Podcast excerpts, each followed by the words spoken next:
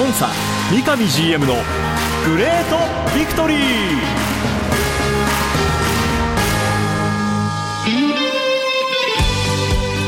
北海道とともに世界へスポーツによる地域活性を目指す北海道コンサドーレ札幌。この番組では北海道コンサドーレ札幌の三上弘勝 GM がラジオを通じてサポーターの皆さんや地域の皆さんの質問にお答えしていきます。サポーターに伝えたいこと話したいこと呼びかけたいこと。三上 GM が本音で語り尽くすコンサ三上 GM のグレートビクトリー。今回はどんなお話が聞けるんでしょうか。幸せを作るお菓子石屋製菓の提供でお送りします。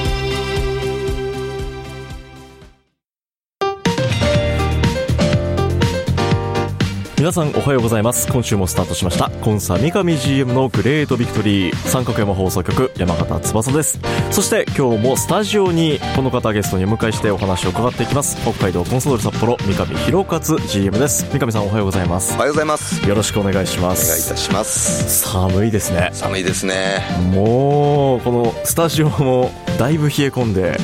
すっかり、まあ、冬という感覚も皆さん抱いていると思いますけど昨日ですね僕あのオフィシャルトップパートナーのはい。石屋さんのはい。白い恋人パークの方で、はい。あのイルミネーションのうん。点灯式にはい。ミスター鈴井孝之さんと一緒に参加してきたんですけども、もうねあの光景を見ると北海道もいよいよ始まってくるなこの時期がという感覚がだいぶに綺麗と同時にね。そうなんですよ、うん。あこういう時期が来たなっていう覚悟をね。はい。はいでもちょっとねそんな冬を楽しませてくれるイルミネーションですそうですね、はい。あのやっぱりそのな何事もそうだと思うんですけども、やっぱり楽しいことだとかポジティブな要素をね見つけてやっぱそこでこう感じてった方がね、そうね、うん、同じ時間でもやっぱりねその方がいいんじゃないかなって思ってますね。特に変わらずにやってくるおなじみのこの光景。うん。に日常ですからね、はい。冬という時期。ぜひあの石屋白い恋人パークの方では来年の3月のいっぱいまで、えー毎日このイルミネーション点灯するということでしたのでぜひ皆さんお近くの方もそれから逆に観光でいらした方にもうん。楽しんで、そうですね。本当一見の価値あるなっていやーもう本当にぜひ見てほしいでうんす、思いますんでねはい。よろしくお願いいたします。さてまずはクラブの方からの話題を取り上げていきたいと思いますが、これはもう本当にサポーターとしては大変悲しいえーリリースがえー発表になりました。ミッドフィルダー背番号8番深井一樹選手負傷のお知らせはい。というリリースが発表されて診断結果今回右膝の、うん。えー負傷とはいいうことでもうすでに手術を終えて三上さん、現在、深井選手は入院されてそいうるんですね。ですね。まだ入院していて、はい。一応本人からはねあの術後も含めて、えー。あの順調に来てるっていうこととやっぱりね、えー待ってるみんなのためにも頑張りますということと。まあどうしてもね、まあ仕方がないことなんでしょうけど本当迷惑かけてごめんなさいみたいなことの連絡がね、えー来てるんですけども、まあ、やっぱそこはねあの本当気にすることなくね。まずはやっぱり自分のねえー体をお一番に考えて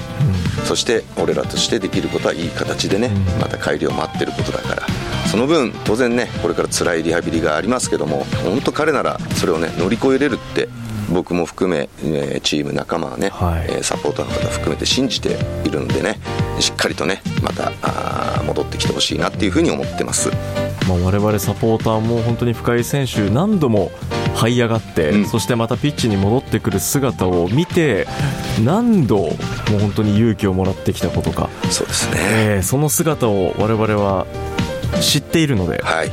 またねこうこれから大変なリハビリも含めて深井選手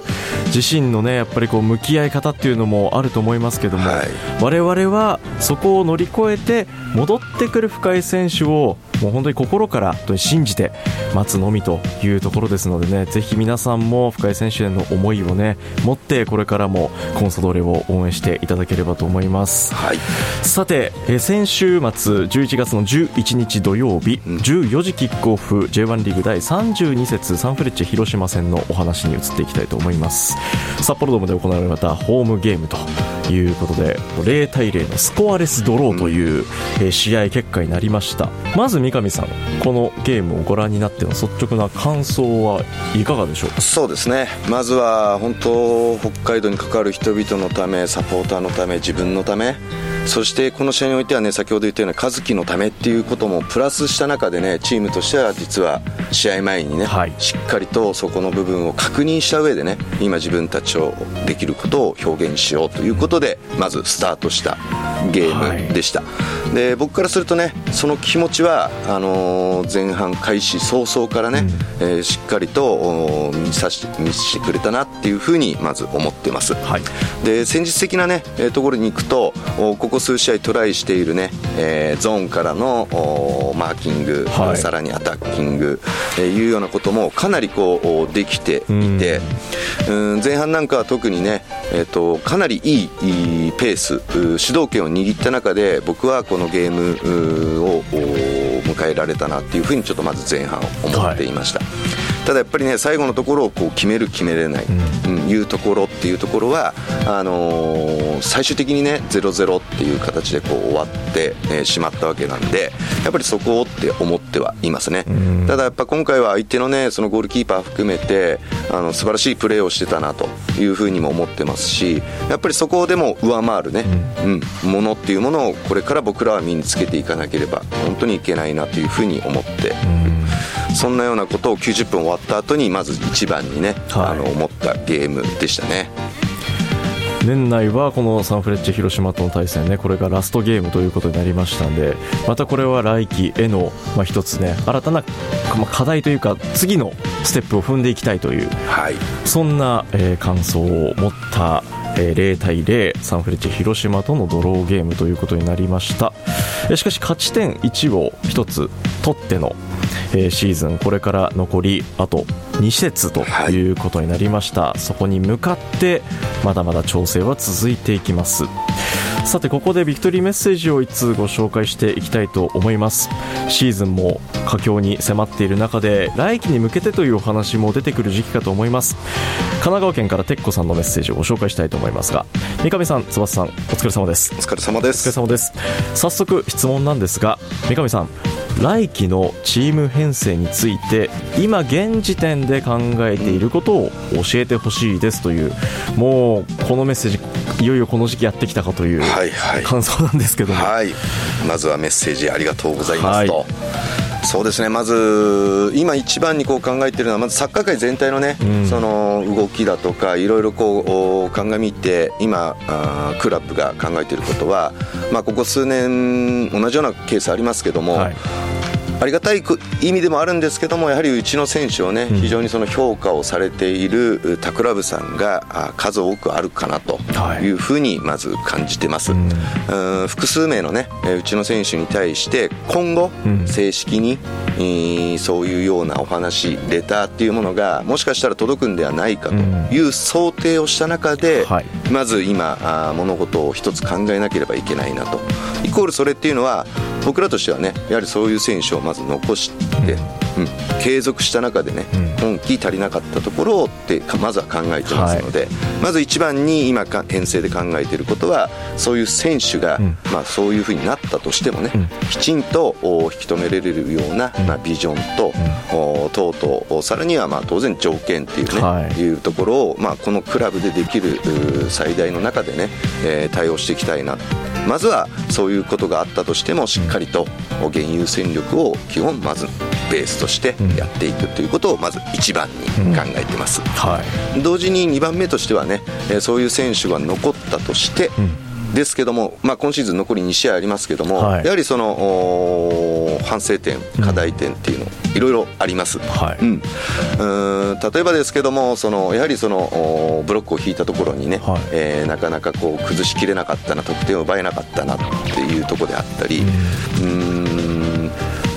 セットプレーと言われるところからね、はい、なかなかその得点っていうものがこうなかなか取れなかったなとかっていうところ、じゃあその要因ってどういうことなのって考えた時に、仮説ではありますけどもこのポジションにこういう質の選手がいると、その課題っていうのがクリアしやすい環境になるかもねっていうものは当然我々は持っていますのでそれに合ったポジションタイプそういう選手っていう、まあ、リストアップをしてますのでね、はい。さらにそのリストのある選手を最後チェックできるところは実際チェックした中でね、えーしっかりとそういったことを獲得できるような、あことをしていきたいというのが、まあ、今の率直なね来季編成に向けての、まあ、考え、はい。思いですね。だいぶ今三上 GM の頭の中を皆さんにねえ伝えてもらいましたけどもここから実際に、まあ、現場このフロントとしてどういう形でまたこのアクションに移していくのかっていうところ、これはもう国内外問わずそうですね。実際にはい。三上さん自身もはい。動いてうん。来季に向けてより良いコンサドーレを作っていくためのはい。はい、これからアクションの時期に入っていきそうです。サポーターとしてもざわざわしてしまう時期になってきたのでできるだけ穏やかかつ楽しみいっぱいで年末年始を迎えたいというふうにてっこさんからメッセージをいただいておりますけど、はい。まあ、これ、はい。鉄子さん含めてね、サポーターの方からすすると、よね。うん。やっぱり、うん。まあ、不安とかうねん、ざわざわするっていう気持ちあると思うんですけどね、はい。まあ、僕らできることっていうのは、そういう、まあ、皆さんがそういう思いをしていることをまず理解した中でね、なるべく速やかに自分たちの考えをお伝えしていくっていうことと、お何かお伝えできることがあるんであればねそれをお早期にねお伝えしていくっていうことだと思ってますので、はい。まあ、この番組も含めてねえーそういうことを考えてやっていければなと思っておりますぜひ皆さんも引き続きコンサドーレから目を離さずにチェックをねお願いします。さてそしてこの話題も少し触れていきたいんですけども J リーグのシーズン以降はいのお話、えー先週ですかねあの一部報道で、うん。あのこの J リーグ新シーズン以降に伴って一つの、ま、アイデアとして、各地域をブロックに分けて、そこで戦っていくっていうのをそのインターバル期間に挟んで、シーズン以降に移っていくのはどうかみたいな案が出ましたっていう報道があったんですよ、はいはい、まず一部メディアにね、うん。えー出たあーものっていうのは、はい。複数パターン実はこう今まだ J リーグとしてはこう考えてるんですよね。なるほど。うん、でそのうちの一つがああいうエリア分けをしたような中での、まあ、別大会をね、はい。うん、やってみようかっていう,、うんうんうんまあ、案の一つで、うん。実はその案っていうのはまだかなり複数あります。他にもうん。いろんなパターンがんですよ。想定されてるんですね、はい、ただね、えっと実はあの僕はあのありがたいことにその J リーグのそのフットボール委員会っていうメンバーにも入っていて、ええ。えーそういったところを具体的にこう検討する、まあ、あの委員会なんですけども、はい。そういったことなのであの僕はその今言ったようなことを把握してるんですけどもなるほど。実は各クラブからするとですね、ええ。まだ提案を受けていない状況なんですよ。はい。正式にまだクラブには行き届いていない、で具体的にはね、えっとまあ、12月の理事会で、うん。このシーズン以降の意思決定を基本していきますよってリーグ前々から伝えてると思うんですけども、はいそこまでに少なくうでも、まあ、2回ははい。各クラブの社長を中心とする実行委員会と言われる、ねえーものを J リーグは、まあ、開催しようと思ってまして、はい。その開催時にですね、うん。まあ、今回言った今の話のうん。残りシーズンのじゃあどういう風な大会にしていくのっていう複数のパターンをね、はい。まあ、提案をする。もっと言うんであればこれ、まあ、報道ではそのお残りのシーズン要するに0.5シーズン。0.5シーズンですね。うんっていう言い方でしたけど、はい。い、や1.5シーズンにした場合はこうなりますよっていう提案もね多分ある状況だと思ってます。はい。まあ、そういった中からあー各クラブのお意うん。思みたいなものを確認していった中でね最終的にまあこの残りのお大会っていうのをどうしていくのっていうことにまあ決まってそれらも踏まえた中でまあシーズン以降うん。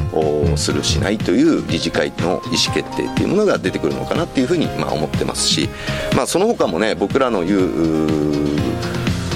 条件、うん。月賛成というその条件のところがね、うん。どういうふうにリーグとして回答があるのかっていうのも、先ほど言ったように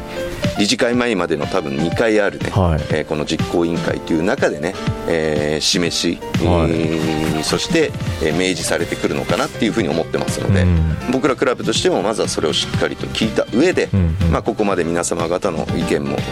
聞いておりますので、はい。それらもお加味した中でね、はい。総合的にクラブとしての意思決定をおしていきたいというふうに思ってます。はい、なんで今現時点で明らかになっているのはこの12月のあと2回ほど、はい。こうした J リーグ全体での、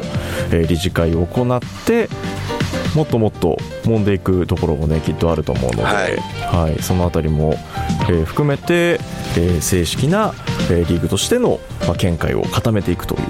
もうなんであと1ヶ月ほど、えーサポーターの皆さんにもねあの見ていただく機会というのがあると思うのでまた、えーこういうふうに随時進捗があれば、はい。番組でもねお知らせをしていきたいと思います。はい。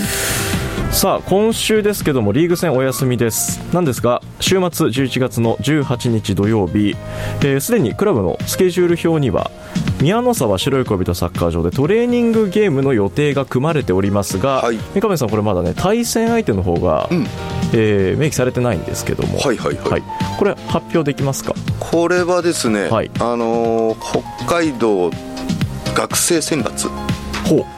まあ、要するに大学生の選抜選考会が実はこの時期にやられていてですね。はい。今後北海道お大学選抜っていうチームがまあ出来上がるんですけども、えーおそこにこうお最終的には20名ぐらいのね北海道学生選抜になるんですけども、えそこに関わるであろう選手たちが30何名こう選考会をこの時やっているので、はい。まあ、僕らとしても1試合こうゲームをやりたいっていう思いもあったので。僕らとしてはいいトレーニングパートナー、はい。向こうとしてはあいい経験と同時に、うん。そのお選考会を兼ねた、うん。要するにコンサドーレというプロ相手にどれだけのうちの学生たちがどれだけできるんだっていうことを、お見るようなね、はあ。えーいうようなことで今回ゲームを組まさせていただいているっていうふうに、えーか考えてます。なので道内でプレーする大学サッカープレーヤーの中から、まあ、各校から、はい。非常に、まあ、実力評価されて選ばれた選手がそこでまたコンサドーレと戦った時に、うん。どういうまはた選抜チームに必要とされていくのかっていうその人材を見極める機会にもそうですね。なるということですね。側からするともうそれが大きいポイントですね。これはまた北海道のサッカーを盛り上げるね、まあ、一つきっかけにもなっていきそうなそんなトレーニングマッチが、えーこの今週末11月の18日土曜日に予定されておりますので、はい。はい、白い小人サッカー場は入場、えー観覧無料となっておりますのでね、えーぜひ皆さんもご覧いただければと思います。はい。そして、えー週が明けて来週末は再びリーグ戦第33節、FC 東京戦に向かっていくということですのでまた、えー FC 東京戦に向けてのお話は来週の放送ではい。伺えたらなと思います、番組はコンソドーレ YouTube チャンネルコンソドーレ TV 各種ポッドキャストサービスでも配信中です。それでは今週はこの辺で。北海道コンサドーレ札幌の三上弘勝と進行は三角山放送局山形翼でお送りしました。今週もありがとうございました。ありがとうございました